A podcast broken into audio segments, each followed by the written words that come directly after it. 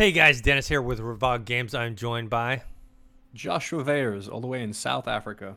Yes, and this is the Revog Games podcast, where every week we talk about the latest in games, the releases, news, rumors, business dealings, all that good stuff.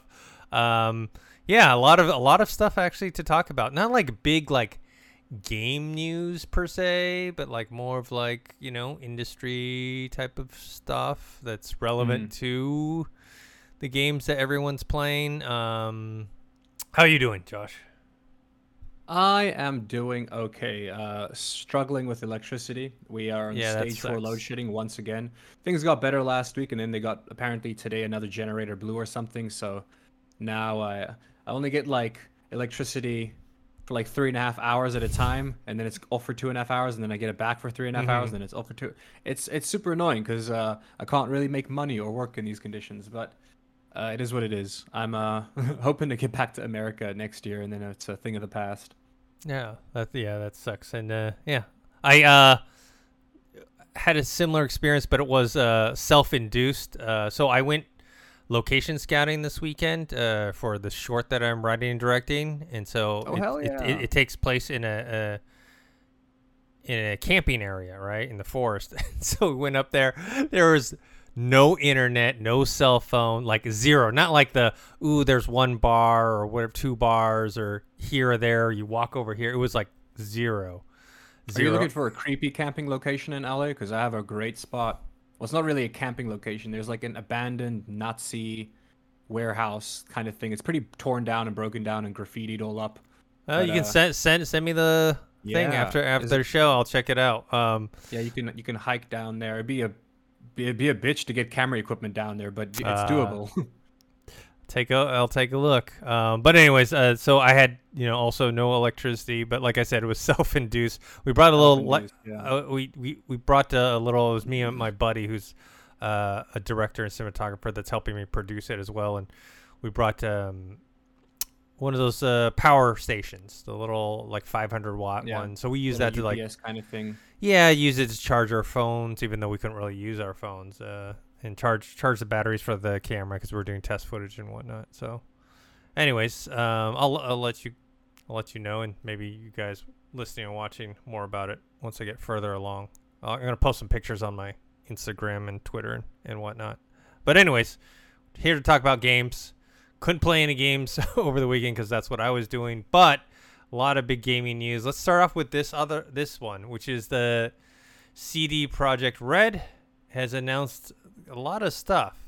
Basically, they announced the code names for a bunch of projects that they're doing, which is 5 games. 5 games, which is one we already knew, right? We knew the Witcher sequel was happening, the 4th one, and that it was potentially going to be a trilogy, which they kind of confirmed now because there's 3 different Witcher games that are in development. But I'm pretty sure they're not like, like one is probably in active development, the other 2 are probably just in like kind of pre-production.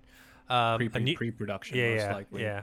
Well, also then you have a new Cyberpunk game, and also a brand new IP. So Orion is the code name for the next Cyberpunk game. So this kind of goes in hand with also the side news that Cyberpunk 2077 crossed the 20 million copies sold. Cyberpunk got a lot of crap from a lot of people because it ended up not performing as well as they had expected. There was a lot of issues, especially if you were talking about the PS4 or the Xbox One versions. Well, Xbox One did okay, but if you did the Xbox One Series X or the PS4 Pro or the PC version, you seemed to be okay, but they got a lot of flack for kind of the all the bugs, and basically there was still quite a bit of bugs on the PC, but I didn't encounter any. Mind you, some of the like fallbacks back then was that the AI was pretty trash when the game came out. But when I played the game, I wasn't following I didn't care about the AI. I cared about the story and the gameplay. The gameplay was pretty decent, but I agree the AI is bad. It's gotten a lot better since then. Like the actual AI, they're also going to be like they're doing a. Patch 1.7 is going to be a big patch that comes out where they fix even more AI issues regarding like the cops and max tac. They want, instead of max attack people just running up to you, I think it's going to be like them actually getting deployed like they do in the beginning of the game, or like in the Cyberpunk Edgerunners anime. There's also vehicle combats going up, so you get like chased and people start shooting you, like car chases and shooting and stuff, which I think is quite interesting. Yeah, the game's gone a long way, man. It's very stable now. It works really well. It's probably also why I think it's being received so well. Like the Edgerunners anime definitely boosted its sales, and that influenced it. But the fact that it's in a good, stable place is why people keep playing it, and why I think, you know, word of mouth, people are like, hey, play the game. It's really good now, you know? Yeah, and then they have the announcement with that Phantom Liberty DLC, which is coming out next year. It I think it's going to be the only one. So yeah, you know, after that, it's going to be Orion. But that's going to be a big DLC. I believe it's like a whole area that was kind of locked off in the game. Forget the name of that. Was it Pacifica? Something Pacific.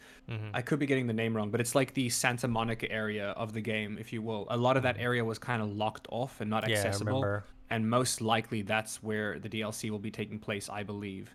There's also like one other area, like way out in the middle of nowhere that you couldn't access, but it was like a very well developed, like it was clearly a lot of effort was put into the area, but it was never accessible. That'll probably also be a location, I'd imagine. But yeah, it's going to be big. And Johnny Silverhand's comes back. It's going to answer a couple questions for us, and I'm really excited for the DLC, to be honest. Yeah. So what's interesting is now, as something that was kind of a disastrous start. Remember, the stock went down for CD Projekt Red. A lot of PR, you know, very bad PR.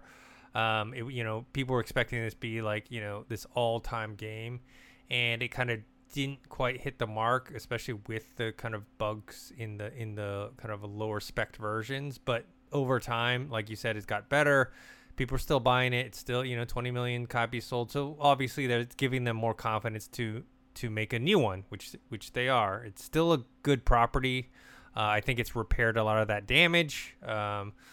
Witcher, you know, obviously is a known franchise. They also have, interestingly enough, the Netflix version, which is not based on the game but based on the book. Still, the name recognition, it's like whatchamacallit, like serpent eating its tail. Like, so it's like the game made the books more popular, and then which led to Netflix making the TV series based off the books, then which also helped pumped more more brand name recognition back into the game. It kind of just this big loop of kind of helping each other out now. I like, I love Night City. You know what I mean? Most likely the next Cyberpunk game will probably be set also 2077, because they have to. It's the name. It's kind of the brand. Most likely I think they'll do what GTA does and kind of just go to a new city. You know what I mean? Which would be a smart thing to do. It's a hell of an undertaking. It would be easier for them to just use Night City and build upon it and set it at a later time, but that kind of, like I said, conflicts with the name itself, 2077. So we Night City is LA. I think. Where do you think New York would be next? I mean, possibly like the next big city, you know? Yeah, New York. You got San Francisco, Vegas, Chicago. Vegas. San Francisco could work pretty good, actually. Yeah. I think the issue with Vegas is that Vegas already has like a neonish vibe to it, at least, you know, in the old, not futuristic, but the old school. So like, I know you also had Fallout New Vegas, so I feel like they're probably gonna stay away from Vegas. Go to somewhere. San Fran's a good idea. You got a good point. Or even Chicago. You know, Chicago, San Fran, New York. Yeah. I think these keep it dark, pretty good. You know, New York and Chicago will be good for like dark, gritty kind of style. Yeah. So I'm looking forward to it. Like I said, I don't think I mentioned this many times. Like I did quite enjoy it. I didn't enjoy it as much as one I had expected to, and as much as you did, because I know you really, really enjoyed it. Yeah. So going back to the Witcher news here. Yeah. So Polaris is the code name for the next game coming out. It's going to be a trilogy over the course of 6 years, which is about 2 years a game. That's not too bad, you know. That's going to be a AAA RPG trilogy. It's I'm imagining it being incredibly similar to The Witcher 3 in terms of style and content, but with a new character. maybe set earlier or set later on, who knows. But then Canis Majoris, which is the other code name they have for another game, because that's being handled by an external studio, I don't think it's obviously not going to be AAA. I think it'll be, it could be anything from like a turn-based game to, well, not turn-based, yeah, you know what I mean? It could be a turn-based RPG instead, or perhaps like a visual novel, or I think it's going to be a lot lower budget, a lot smaller, but it's going to most likely tie into the world of Polaris, most likely. You know what I mean? Yeah, but it's not a direct sequel, though. It is not. Yeah, it is not. It's like I mean, like I said, I think it'll be like within the world that they're creating, this new Witcher world they're creating. It'll most likely be in there, but not directly attached to it. You know what I mean? Kind of like how League of Legends has its own spin-off games now. You know what I mean? In that sense. I will say Codename Sirius is what caught my attention because it's going to be a multiplayer experience. I mean, there is a single-player experience, including a campaign with quests and a story, but there's also going to be multiplayer gameplay on top of that. So that, I'm excited to find out more about that. It's just set in the Witcher universe. That's all we know. But it makes sense. I like, it's probably going to be a heavy focus on combat because otherwise, why else would you have a multiplayer? You know what I mean? It's either that or maybe the role-playing aspect of multiplayer, much like GTA Online or Red Dead Redemption Online. Like, maybe in that regard, too. That could work well. I would have loved, like, multiplayer in the Witcher series. You could be make your own Witcher. You know what I mean? Maybe it's that kind of thing. I have no idea what their new IP is going to be. Project Hadar. I got no clue. Yeah. I mean, you have fantasy, you have sci-fi...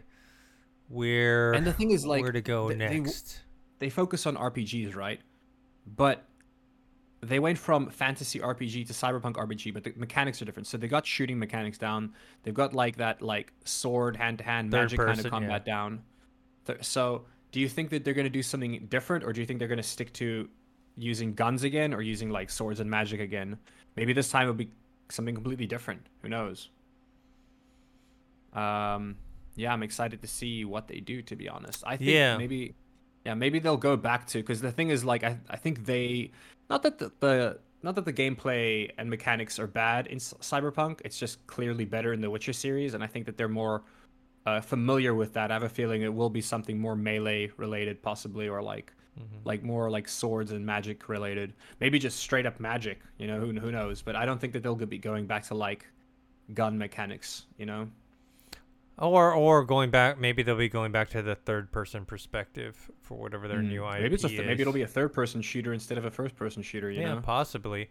What's interesting, too, though, is so we named off these 5 different games, right? And then Polaris sets off a new trilogy, which isn't actually named here. So you're talking about, if you think about what they actually have in the works, it's these 5 plus 2 more like sequels games, to Pillar. That's 7 games. They also said the full trilogy of starting with the next Witcher is intended to be released in a 6-year period. That's very aggressive for a AAA title. Yeah, 6 years. Yeah, 2 years per game. But like I said, in terms of release timing, it's all right. But like they're gonna have like. That's the release period. The release period is 6 years. I'm pretty sure the development period is before that. Like they're going to put a good like 6 years in before that 6-year release period, even, you know? Even still, at least though. If it's also what if that's the case, most likely it's going to be reusing assets. You know what I mean? Being like, hey, they're just going to build the crap out of the first game. And then for the second and third game, they can just reuse a lot of the assets, which isn't that bad, I think, you know, as long as they change up the story and enough of the mechanics, it can be done well, you know. So yeah, most likely it's just going to be most likely I think they just have a lot of faith in Unreal Engine, the new Unreal Engine, and is it Unreal Engine 5? Maybe they're not expecting Unreal Engine 6 to come out, you know, anytime soon, so makes sense. Yeah, I mean, they do have these other third-party studios helping them out, but the question is it too much? You know, true. CD Projekt Red was basically, you know, kind of like how Rockstar was, right? They worked on one game at a time, and they worked on it for a long time, and then it took years and years and years and years, and then finally released. So this is something different and new for them, right? They're gonna go with all right, we're gonna work on many games at the same time, and probably have the releases even though they aren't direct sequels to each other, I imagine them to be, when I say fairly close, I mean like, let's say Cyberpunk, the new Cyberpunk game comes out one year, then the next year The Witcher sequel comes out. You know what I mean? Like, it seems like this. I'm gonna take a stab at it now and say the next Cyberpunk game. I don't think that's gonna come out until the entire trilogy of Polaris is out. Oh wow! I'm pretty sure. I do not see how they could possibly do both at the same time. I just do not. Okay. Like, you know, I just don't. I don't see them doing either that or like Orion. The next Cyberpunk game is gonna come out really soon, and they're just gonna reuse assets from the previous game. You know what I mean? Or most likely, I think they're gonna do this. They're going to be... Look, also, the Project Polaris was teased a long time before Project Orion was teased as well. You know what I mean? Like, maybe a good year or half a year. I'm not too sure on that. So they're definitely going to focus on, like, the next Witcher game is going to come out first. And then, like, it's a 6-year period, which means every 2 years we're going to get another one onto that trilogy. I don't think that we will see Project Orion, the next Cyberpunk game, until after this entire trilogy is finished. That's maybe crazy. Towards the end of that cycle, but it's... I mean, how else are they going to do it? Like, I don't know. Those are the two games that they're doing in studio. You know what I mean? Those are the two, like Project, like Canis Majoris, Sirius, and Hadar. Like, well, I wouldn't know what. No, Hadar is also original too. But I have a feeling that's not going to happen for 10 years. You know what I mean? It was like when Elder Scrolls 6 was teased. We know we're not seeing that for years. You know. Mm-hmm. It's if anything, just to build some like hype in the future or something, which they've done. Like Cyberpunk was teased years before it came out. You know what I mean? Yeah. Years before it came out. So CD Projekt Red does do this kind of stuff, but yeah, most likely I think they'll focus on the next 3 Witcher games or that trilogy of theirs, and only unless here's the thing, unless they have a small dedicated team to work on Orion. In the spare time. They said they're starting a new CD Projekt studio in the U.S. just to work on Orion. So it will be. It is going to be work. Studio, yeah, so it's going to be doable. Worked on concurrently, while Polaris, the next Witcher trilogy, is being worked on. So I foresee it coming out either before or after the second Witcher. Yeah, because I figure the first Witcher sequel, if that's the case, Witcher 4 will be out. I think after the first game, it'll come out before the second Witcher game in the new trilogy or whatever. I didn't know it was an entirely new studio. That makes sense. Also, a bit of a gamble. You know what I mean? Yeah. You got to make sure you hire the right people. There's a lot more at risk there, I think. Here's the thing. If they pull any of this off, buy stocks now. Buy stocks in CD Projekt Red now. Because if they do pull all of this off, those stocks are going to go up. It's going to climb. Should have bought the stocks when they were like tanking after. Yeah, when they went down. Yeah, man. So, if I had the money, I would have, because I had faith when Cyberpunk came out. I was like, I knew as well when I played it. I was like, look, in a year from now, people are going to love this because the story is amazing. The world is amazing. The characters are so well developed. You know. Well, you and me had a much different experience than other people because we both played on a decent PC. graphics card. We played it on the graphics card it was intended to be played on as well, you know what I mean? Yeah. Well, it was supposed to be on a 2070 because, you know, 2077, but a 2060 still did the job, you know? Yeah. We just didn't use ray tracing. Yeah. At least I didn't. So I'm looking forward to it. I'm cautiously optimistic they can handle everything because remember they're gonna do better on a second game than the first game as well, you know what I mean? True. It's just surely they learned their lessons. Hopefully they learn their lessons. Yeah. Hopefully from the top down. Did you ever play the first 2 Witcher games? No, I did not. Entirely different games from the third one as well. Yeah. Like it's the progression from The Witcher 1 to The Witcher 3 in terms of like gameplay mechanics and how the controls work and how the cameras work. It's vastly different. So it's one of those things where I know CD Projekt Red does better with each game that comes out. Cyberpunk was new and fresh, and it wasn't something they handled before, but I promise you the next Cyberpunk game will most likely be better. You know what I mean? It's just looking at their track record, and most likely different as well. That's what they do. We shall see. All right, let's move on to the next one. This was a big story, yet inevitable. Like, we all saw this coming. I don't know why Google spent so much money on Stadia, but anyways, it is now officially going to be shut down on January 18th, 2023.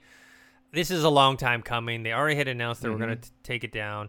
They're going to refund people because if people don't know, Stadia was cloud gaming, but it wasn't like Game Pass cloud gaming where it was like a subscription service where you pay money and like you would get access to games. You had to buy a little dongle, right? So you had to buy, you were basically buying the games, the full price games, and you own them in the cloud. The only difference was you didn't have to buy a console. You just bought the controller and a dongle, which was much, much cheaper. So theoretically, you could let, you know, their better processors work on it. But it just, from a business-wise conception, I remember just us talking about this all the time. It's like, it doesn't make any sense. Nobody is going to use this.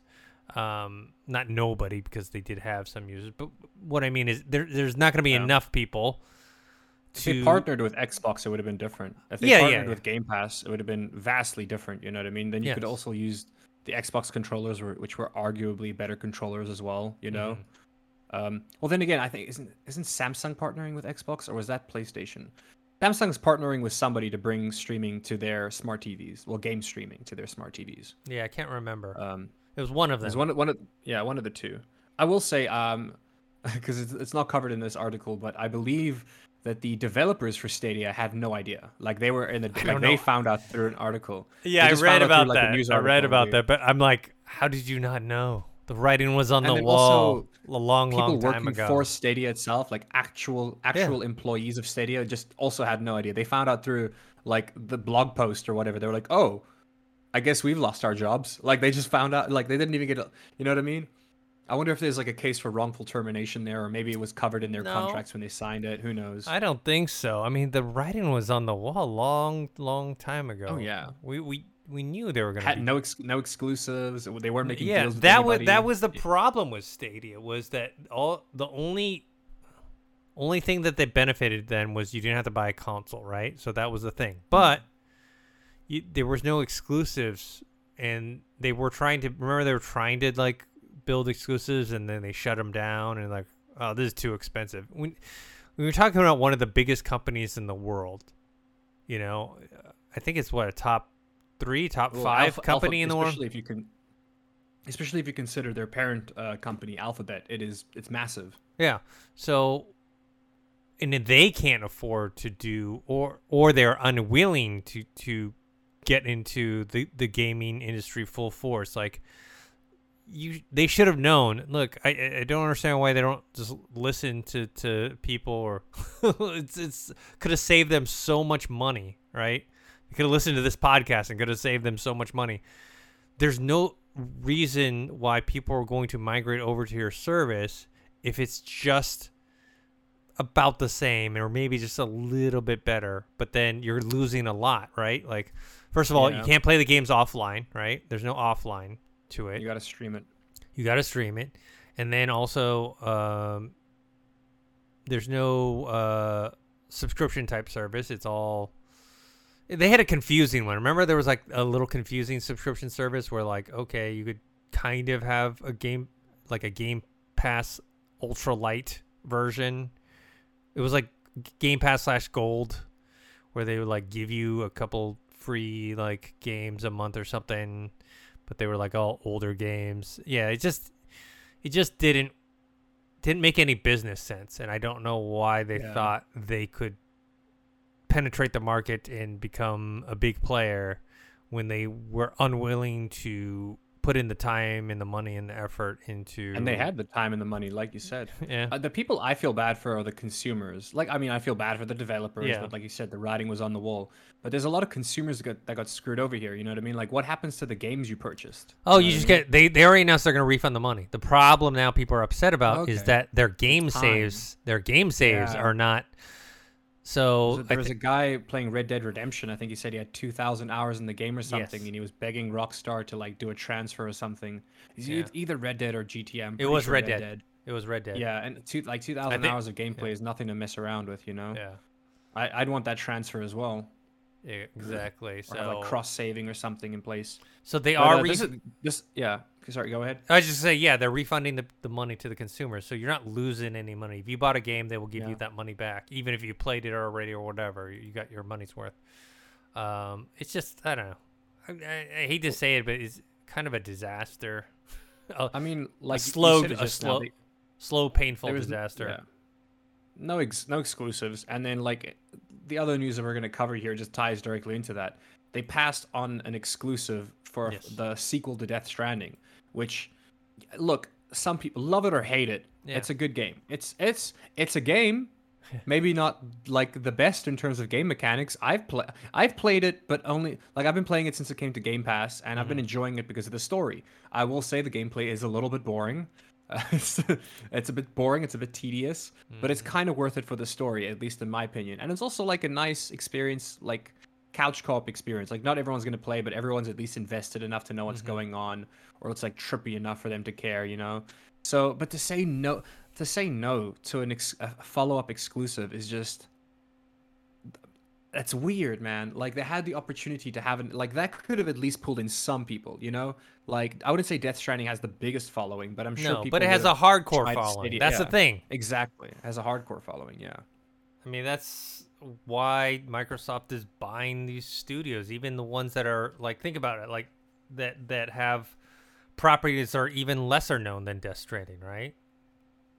Why? Because there are hardcore bases, fan bases for those particular games that will be like, no, well, I better get Game Pass then, either on PC or Xbox, because I want to keep continuing playing those games, even if they aren't like huge properties, you know.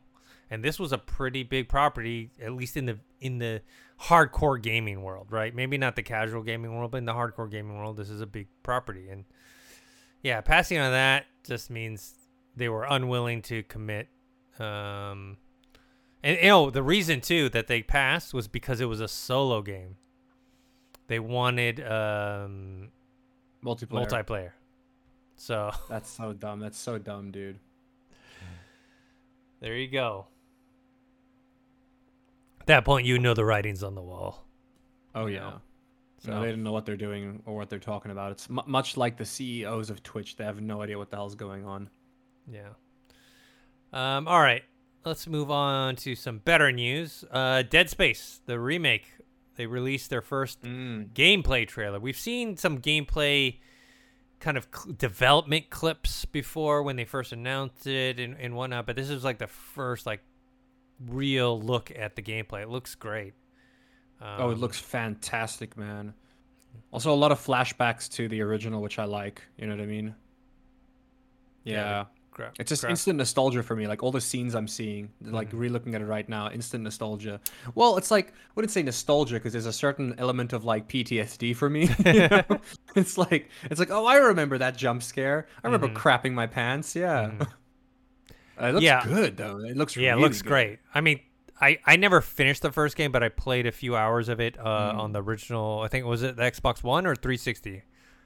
Or not Xbox One. Xbox, was it the original Xbox or was it Xbox One that was on? I'm pretty sure it was 360. I'm pretty sure it was 360 era, dude. I played it on PC though, but I'm pretty sure we're like PS3 era. I'm pretty sure it was around there. Yeah. Could be wrong, but I'm pretty sure. I finished the first one, but I think I put the most amount of hours in the second one because it was co-op, which like made it a little less scary. You know? Yeah. Let me see. It was originally released in 2008. Yeah, that's PS3 era. Yeah, PS3 and Xbox 360. Yeah, so I remember I did. PS3 was 2007 if I recall. So yeah, that makes sense. Like I said, I played it on PC though. Had a great freaking time. Then I enjoyed the sequel as well. I don't think I ever finished the third game, but the first two games are fantastic. And if this does end up getting a sequel, if they do end up like remaking it, I hope they add that co-op in. Man, yeah. I'd love some co-op. Yeah. Yeah. So I thought this trailer looked great. Our next piece of news is semi-related to this, which is the Callisto Protocol, which is basically the spiritual successor to Dead Space. I mean, watching these trailers back to back, you're like, they look like Callisto Protocol is a sequel to Dead Space. But anyways, they released this trailer called "The Truth of Black Iron," which features Karen Fukuhara, who plays Kamiko in The Boys, if you've watched. I was gonna mention that. Yeah, nice. It's interesting to watch it and see her talk because in The Boys she's a mute and doesn't say anything, and then seeing her talk in this kind of like threw me off for a bit. But yeah, this trailer looks great. You know, I think a while back you and I were getting the two games confused. Like I thought the Callisto Protocol was the code name for the Dead Space remake, like for the longest time. I think in like an older podcast, we may have even said that they were the same thing, possibly. Probably. If we did, apologies, you know. Clearly, they're two different things, and they do look very similar in terms of tone, but they are also, I'd say, worlds apart in terms of like graphics, you know. Same tone though. Like the graphics of the remake looks good too, but like you can tell the quality of the facial features and expressions of the Callisto Protocols much more refined, you know? Yeah. So the Dead Space remake is coming out for PS5, Xbox Series X and S, PC on January 27th next year, 2023. Oh, hell yeah, soon. Now, Callisto Protocol is actually coming out earlier than that, December 2nd. So that is interesting. So I'm wondering, is the Dead Space remake going to get a boost by the potential success of Callisto Protocol, or should they have come out before Callisto Protocol? Well, here's the thing. Callisto Protocol being a spiritual successor, it seems like you'd have to have played the previous three games to, like, if they are carrying over any of that information. Mm-hmm. And the remake is just the first game, so I don't think it would have made too much of a difference. Like most I also, it seems, because it's been so long, I don't think you will have had to have played the previous games to mm-hmm. enjoy it, you know what I mean? I'm sure you would enjoy it more if you did play the previous games, if you did play Dead Space 1, 2, and 3. I'm mm-hmm. sure you'd enjoy it more. Maybe some Easter eggs are here and there, you know what I mean? A couple bits of information. But for the most part, I don't think you need to have played those beforehand. Mm-hmm. But it is interesting that one's coming out first, I will say. Yeah. I don't know. I don't think it's going to boost anyone's sales. You know what I mean? I think they're both going to do well. I'm glad that they're just not at the same time, because that would have hurt. That would have hurt them. Yeah, like, they are a little close, though. I mean, it's basically a month and a half from each other, so... I'm personally... Well, the thing is, like, I'd love to play Callisto Protocol because it's new, but I'm more drawn towards the Dead Space remake because I'm, unfortunately, one of those people that nostalgia sells very well to. I'm the reason they keep remaking things, Dennis, because I keep buying them. Yeah. I'm the reason. Everyone hate me. Yeah. All right, this next one we will talk briefly about because we already actually covered it in a mm-hmm. separate video, which is The Last of Us HBO series gets a full trailer.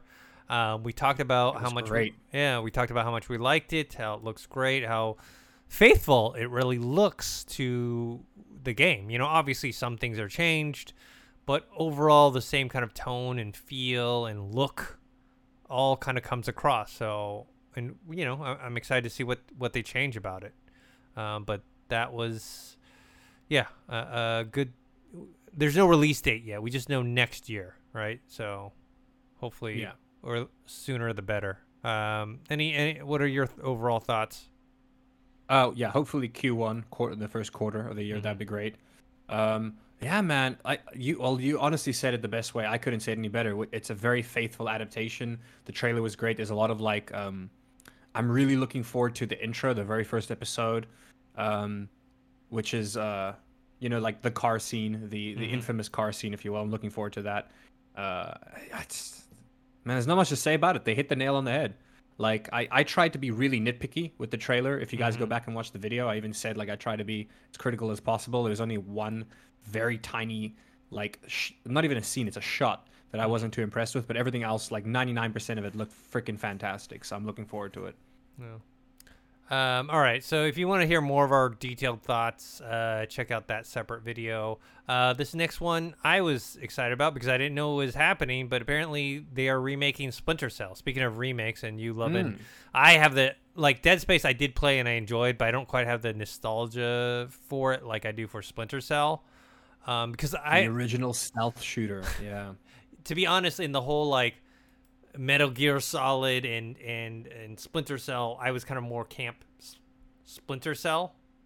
Same man. Versus Metal Gear Solid. You know what I mean? It was just. I just think that the mechanics are better, man. You know, it was a more realistic, right? Like Metal Gear Solid is a more fantastical version of like a. Yeah, they got away with some weird stuff in the earlier Metal. You know what I mean? People like flipping their guns all over the places, and it was cool and edgy. Don't get me wrong, but not rooted in realism. No, where Splinter Cell was at least based on the books and stuff. You know what I mean? Tom Clancy had a big name behind it too at the time. You know? Yeah, so I'm a big fan of Splinter Cell franchise. I like the way it is, and so I'm excited that they are apparently remaking this modern day audience. They're remaking it for a modern day audience, or updating it. Sorry. So the reason why this kind of leaked out was that there was a job posting for a scriptwriter for the Splinter Cell game, and it was in the job description, it says, using the first Splinter Cell game as our foundation, we are rewriting and updating the story for a modern-day audience. We want to keep the spirit and themes of the original game while exploring our characters and the world to make them more authentic and believable. So it's like, okay, cool. I'm surprised that when they do these listings, they really, get detailed. Sometimes they're not. A lot of the time, they're not. They're very vague a lot of the time, in my opinion, whenever I see them. A spy thriller game, but no, they straight out said Splinter Cell. It's been 20 years, Dennis. So here's the thing. They obviously have to update it for modern times because a lot of things has happened in 20 years. First of all, internet, social media, you know what I mean? Technology has changed. So they're going to have to I swear to God, I speak English. Mm-hmm. They're going to have to put in more modern day hacking kind of things like that, you know what I mean? Obviously the dialogue changes and stuff. People are going to have cell phones are different, hacking cell phones, those kind of things. I wouldn't be surprised if they have to hack social media accounts at a certain point in time or something like that. They have to update it though. It's been 20 years. Well, hopefully as amazing as those books are, this the story will be the same, mm-hmm. but they have to update the world and the dialogue and things like that. Well, hopefully they bring back Michael Ironside to do the voice again. I don't know if they're going to have him read. I'm sure he can do it though. I don't know if they're redoing all of the stuff or they're just going to do additional dialogue. Who knows? But remember too, this first game was released on not the Xbox 360, but the original Xbox. This is OG Xbox. I also played this on PC. I was a bigger PC gamer when I was younger. I think the first ever. Well, I had a PS2. I played a lot of PS2 games, but I was just LANing, dude. LANing was my life. Going to LANs, playing games at a LAN, that was my life for a long time. And then I think PS3, PS4 was where I really got just gave up on PC gaming. And now I'm back. I got back into PC gaming during the pandemic, I guess. Yeah. And I can't go back again. I tried using a controller the other day for a first person. Oh right. I still use controllers. I just think it's more well, one, my graphics card is better than my current systems. And then two, it's just more convenient for me. I have my PC here. I used to not want to do it cuz I didn't want to mix my editing, my post-production stuff with games, but now it's okay, I think they've kind of gotten better at being able to handle both without any issue nowadays. So. Real quick, because I think it's funny to mention this. So I remember I told you how expensive the PS5 is here. Yeah. So the prices went up because we can't get them. Guess how much they're retailing at now? Well, the bundles. Guess how much the big bundles are retailing at? I don't know. $1,000. Dude, you're getting good at these guesses, Dennis. $964. That's insane. It is insane. Just to be able to get the, like I said, the extra headset and the camera and the remote. It's insane. Oh man, that's insane. I could never. I'd rather get a PC. Like I said, a PS5 and an Xbox Series X are not in my near future. Those are later on purchases. As sad as it is, I probably am gonna hold off on playing God of War Ragnarok. As much as I love the last game, it's just I still really want to play Horizon Forbidden West. Man, that game looks fantastic. I see so much gameplay clips of it, and I get so jealous. But I feel by the time I can afford a PS5, I think it'll be on PC. Yeah, probably, most likely. Probably. All right. Next thing is Grounded. Obsidian's game has finally come out. It's weird because everyone's been hearing about this game and even playing this game. I've been playing for so long. Years, dude. I know, because they had it in their kind of early access beta that people have been playing, and it had gotten a lot of good. It was one of the positive buzz things on Game Pass as well. It was one of the first Game Pass previews. Yeah, one of the first ever early access Game Pass tied to Game Pass. So I played it because it was. As soon as I got Game Pass, it was there, so I tried it out.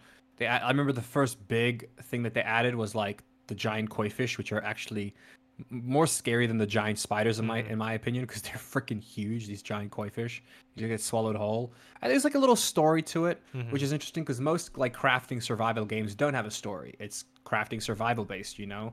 That's the whole thing. But this has a story and like a little like these things that you got to get to. And I've enjoyed it a lot. I haven't played it in about a year.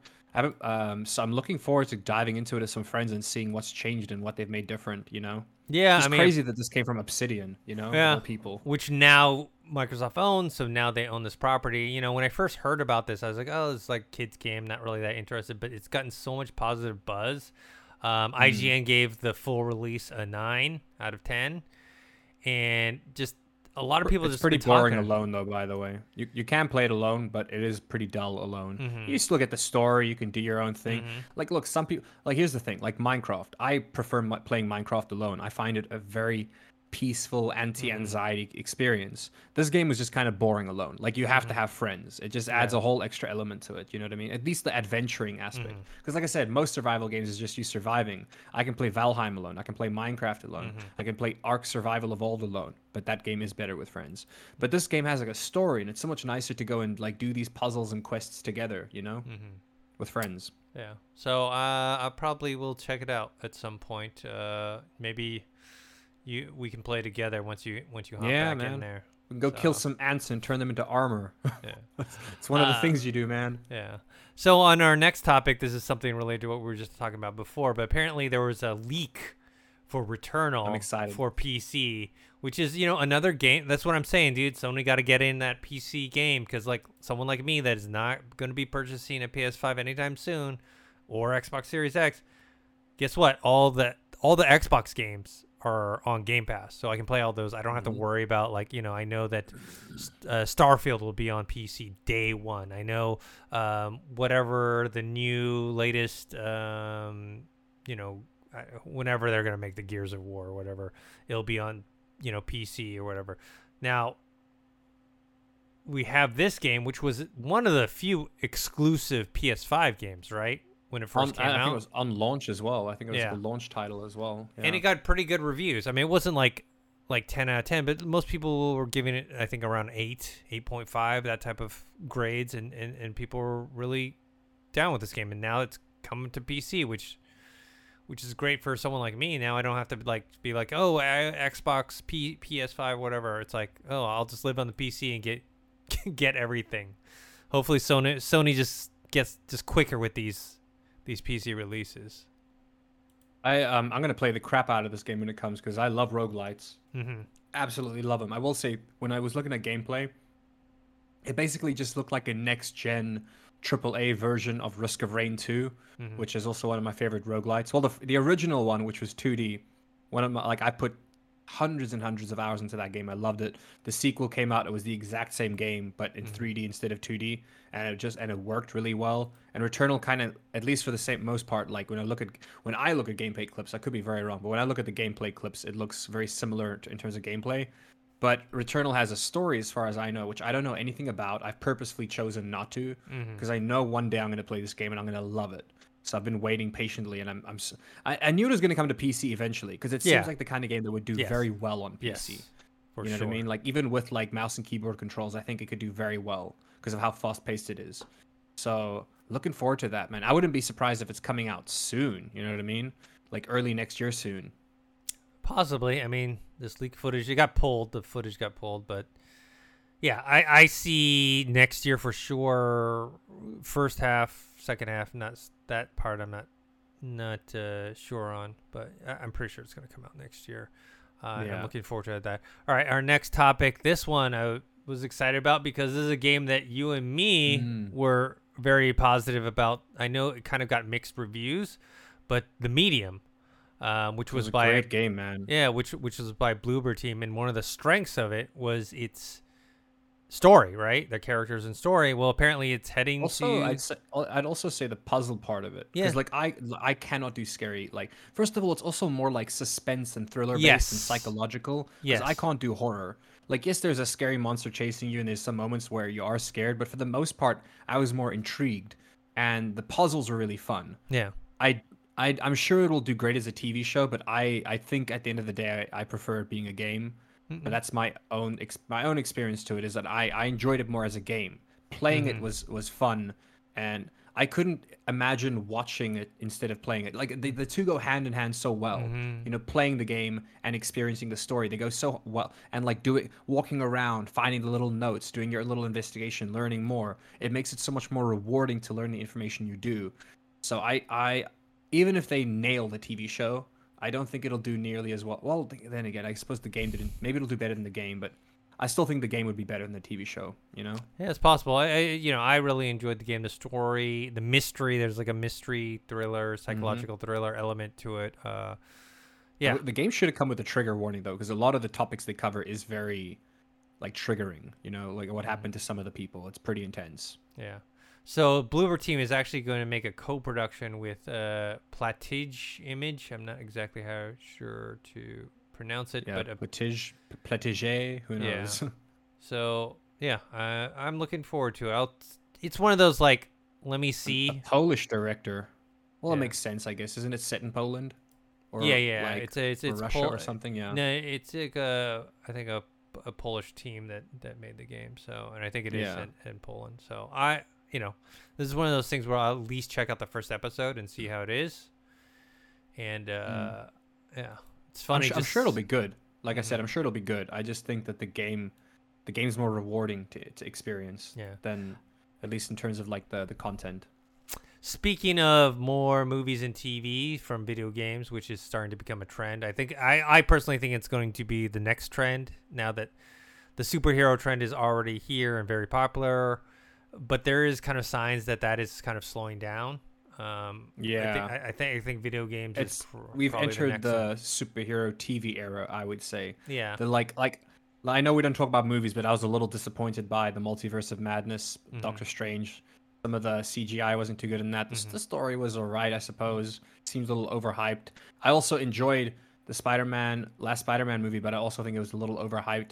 It does seem like, and they haven't died out yet, but it does seem like it's on a steady decline. It's a fatigue issue. People have seen everything. The TV shows are good, though. I think the TV shows are doing well. Maybe because it's like shorter doses. You know, you're watching little 20-minute clips. It's a lot more like manageable to intake, you know? Yeah. But speaking of that, PlayStation boss Herman Holtz has said working with From Software on a movie or TV show is not unthinkable. Which, you know, with what From Software IP, you're thinking of Elden Ring, Dark Souls, or Bloodborne. Bloodborne, yeah. That was one of the things that I feel like maybe why Bungie had kind of hooked up with Sony with that weird deal that they had where Sony owns us, but we can do whatever we want, you know, deal. Yeah. And I think I think they signed that deal because Sony probably said, hey, you know what? We have our own movie and television studios and... we can do a lot with Destiny or whatever future IP that you're working with. And I think this is the same thing. Remember, they invested money into From Software. So now they kind of have their hooks more into the company, especially with the success of Elden Ring. So could possibly I don't think it would be something new. You know what I mean? I don't think it'll be a new IP because why work with, like, if it's a new IP, just do it by yourself, you know, unless you want to hire some of the writers from Software or something. But if it was going to be any of their IP, most likely Elden Ring, because in my opinion it has the best lore. The lore behind Dark Souls is also very good and very interesting and very deep, but also you have George R.R. Martin backing the lore of Elden Ring, so that would be the most likely. Other possibilities is, depending on how long they take to do this, From Software has been getting a bit of pressure from I think it's Bandai Namco, who owns their publisher. So possibly, they've been getting a bit of pressure from the publisher to do an anime related game, or a game related to any of their other IPs anime that they own or have access to. And they're like, remember that. Which I kind of like that idea because I love JRPGs, because it would be nice to have like a Dark Souls type game.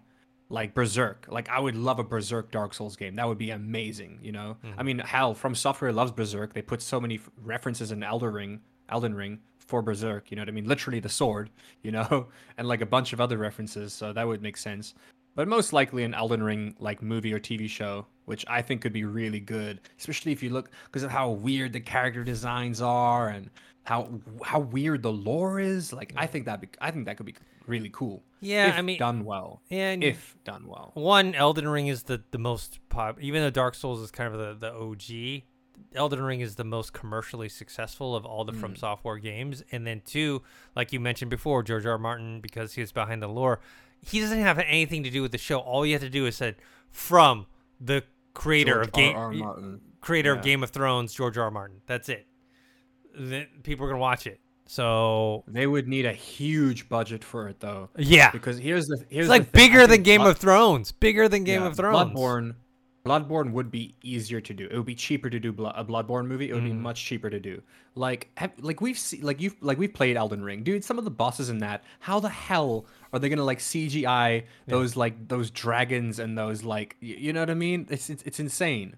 At least with Bloodborne, a lot like there's also some crazy stuff there, but like most of it is easy enough to like do without CGI. I think you can get away with a lot more practical effects and stuff. Yes, I mean even though Game of Thrones is an expensive show, it's mainly people talking, which I actually love. I don't really need that much action or CG or even the dragons are nice, but they aren't the main reason why I watch Game of Thrones.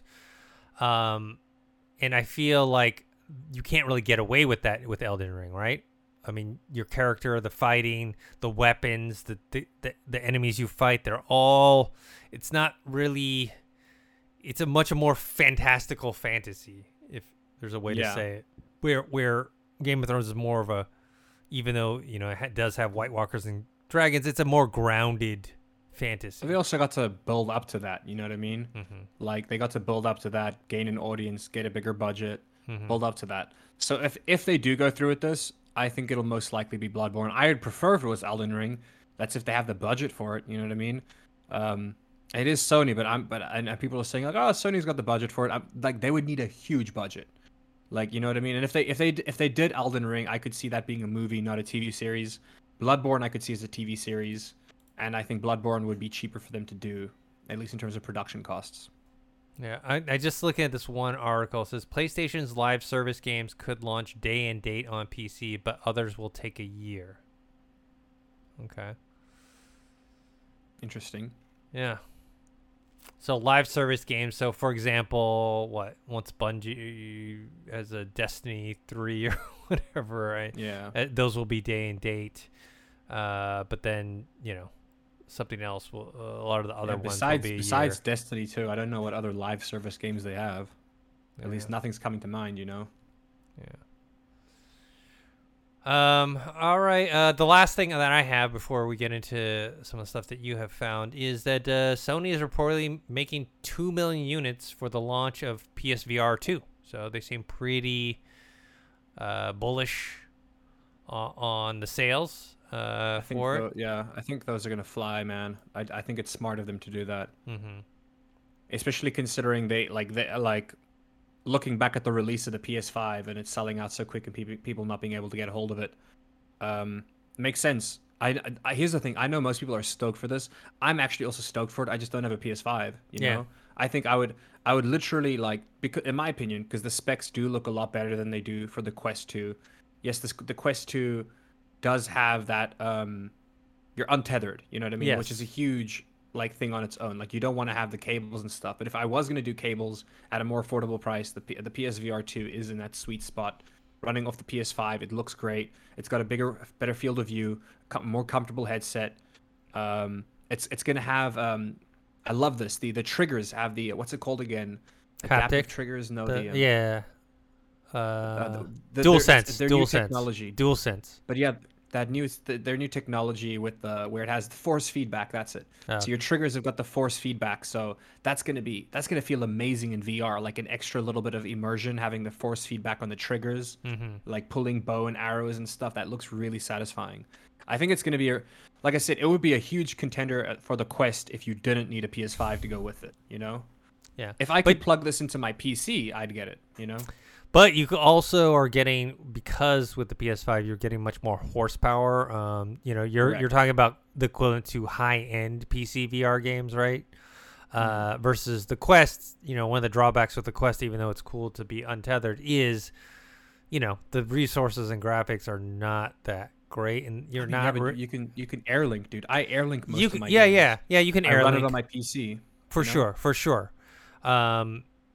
But at the moment, there aren't these big AAA PC VR titles. That's kind of unfortunate. True. Right now, we Half-Life Alyx, and then you could say the Boneworks. Boneworks.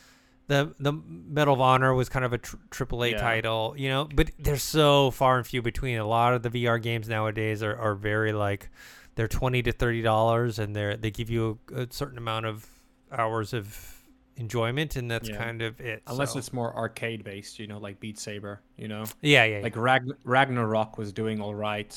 I forgot what the other game was, but the one involved Pistol Whip, I think it was. Yeah. Which was the shooting. Well, like those like arcade games seem to do quite well. You know, like, for me, I could play Super Hot over and over again all day, every day. You know, I love that. I freaking love that game. If they do a sequel to Super Hot, I'd so get it 100%. So they haven't announced a release date for PSVR 2, but they're saying that's probably going to be around March, because that's kind of. They're hoping to produce these 2 million early 2023. Yeah, they're hoping to produce these 2 million units between September and March of next year. So most likely beginning or end of March. I'm looking forward to it. Like you don't have a PS5, but as someone who's big into VR, I would love to see what people are doing. I mean, maybe the PSVR 2 is something that gets me to get a PS5 more so than anything else. You know, who knows? Based on, we'll have to see titles. I think titles are what's gonna. I mean, they have really the Horizon Forbidden West. What was it called? Call the Mountain. Yeah, that's the thing. It's Call the Mountain. So that looks great, because they showed us like an actual like running on a PS5. They showed us what it actually looks like. I also enjoy the fact that it doesn't like the once again, the Quest is a more budget headset, if you will. Mm-hmm. It doesn't have like the eye tracking that the PSVR 2 is gonna have, where it's like it's gonna like where your eyes go, it'll like track to where you're looking on the screen, which makes looking at a menu and accessing a menu a lot easier, you know. And focal points can change, you know. Whereas with the Quest, you just have that one focal point, and you have your little three sections you can move them between, you know. Yeah. And, all right. That can prove to be hell sometimes. That's it for stuff that I have. I know you have a few things. Yeah, not much here. So I know in 2 days from now, we are getting most likely getting a trailer for the Mario movie starring Chris Pratt. Yeah. They did release a post on Twitter, which I think is going to be the movie poster. Most likely. I think it is the movie poster, and it looks pretty good, man. Like... It's full CGI. It's done by Illumination, which is the people that do Minions. Yeah. And Despicable Me. Well, more well-known now for Minions than Despicable Me. But it looks like it's going to be good. Still think it's interesting that Chris Pratt's going to be doing the voice, and there's no Italian accent. It's just going to be Chris Pratt, you know? I mean, it could work. I wasn't expecting Ryan Reynolds to pull off Pikachu, but he did, you know? If Ryan Reynolds can pull off Pikachu, then maybe Chris Pratt can pull off Mario. Maybe, you know? I just hope Toad sounds like Toad. I'm going to be so... Oh, wait, no. Didn't they cast Toad? I don't know, man. I just want Toad to be Toad. Give me that wah voice. You know what I mean? I want that. Microsoft has actually added a page to their website, kind of helping people understand the benefits of the Xbox Acti-Blizzard purchase, you know? Benefits for players would be there's more games on more devices, including Xbox, PlayStation, phones, and online. So that also says that they will be continuing to release, most likely Call of Duty, you know what I mean, will be on both platforms, at least if they're saying that, at least for a while, I think. There's going to be your choice in how and where people buy games with subscription and one-off purchase options. For 95% of gamers who play on phones, alternatives to gaming offerings from dominant mobile platforms. I don't really get these like benefits to the gaming industry and game creators, but the point is they've released like a page to show what the benefit of this purchase was, which I'm not too sure why.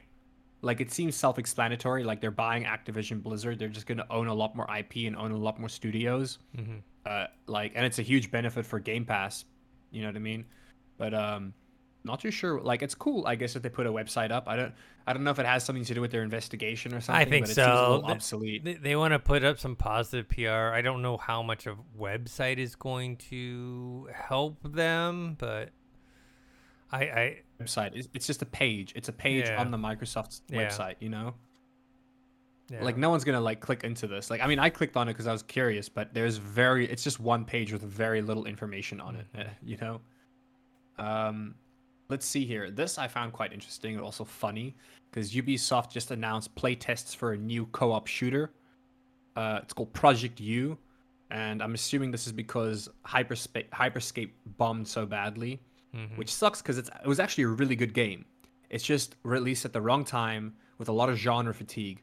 Battle royales aren't really popping off these days, you know? Well, except for Fortnite, but that's because they're doing insane collaborations all the time. You know what I mean? I'd say Fortnite's still doing quite well for that regard. Apex Legends is doing all right still. You know, what was it? Call of Duty 1, I'm blanking on it.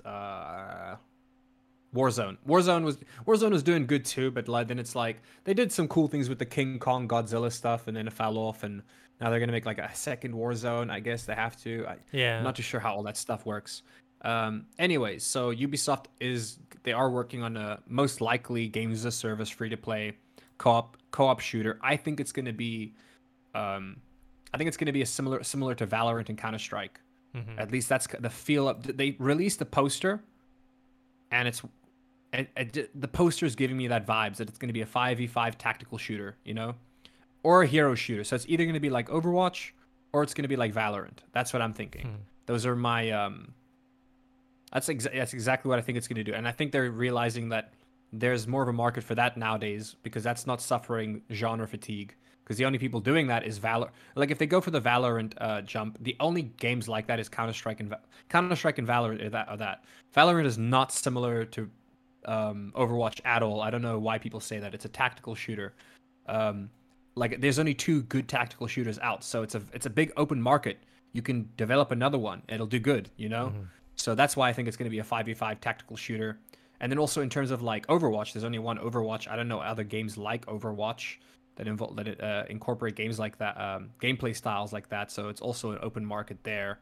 But most likely, at least from the vibe I'm getting at, I think it's going to be.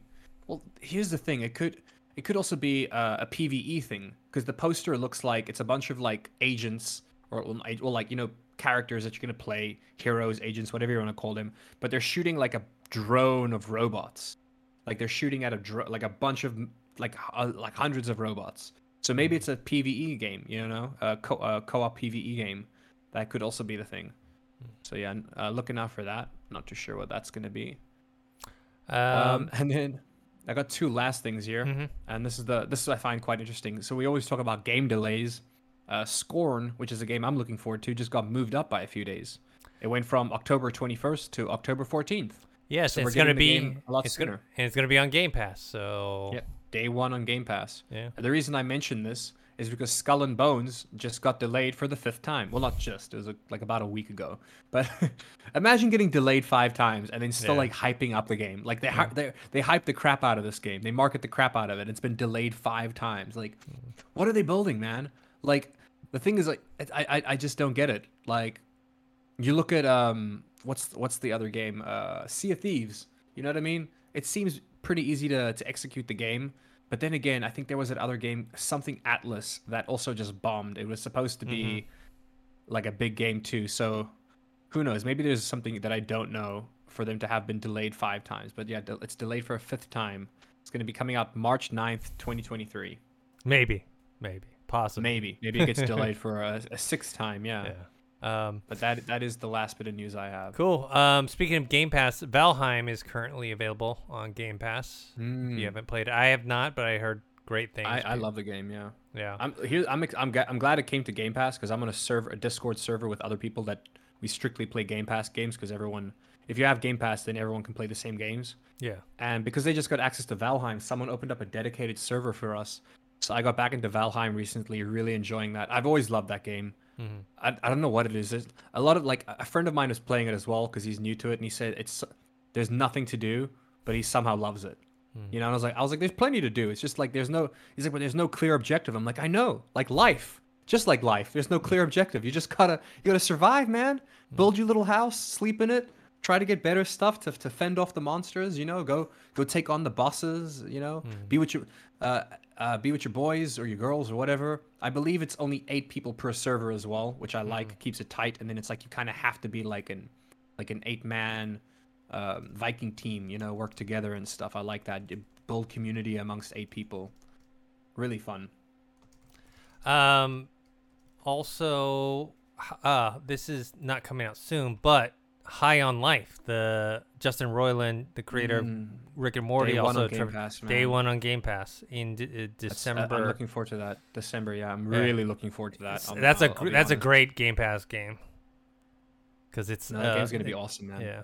So, I think that's it. You have anything else? Yeah. Nope. That's it for me. All right. Cool. I've been playing Deathloop. I think since last time, I think Deathloop had just come out on Game Pass. I hadn't started it yet. I started playing it.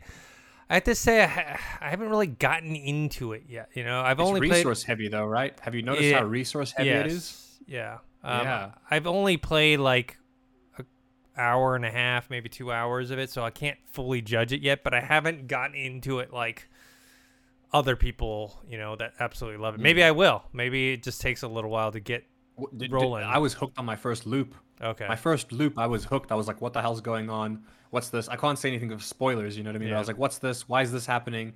I got immediately hooked.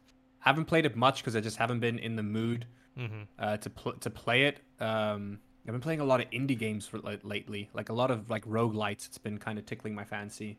And then also a bit of Valorant and Valheim. But I think I'm going to play Deathloop right after this.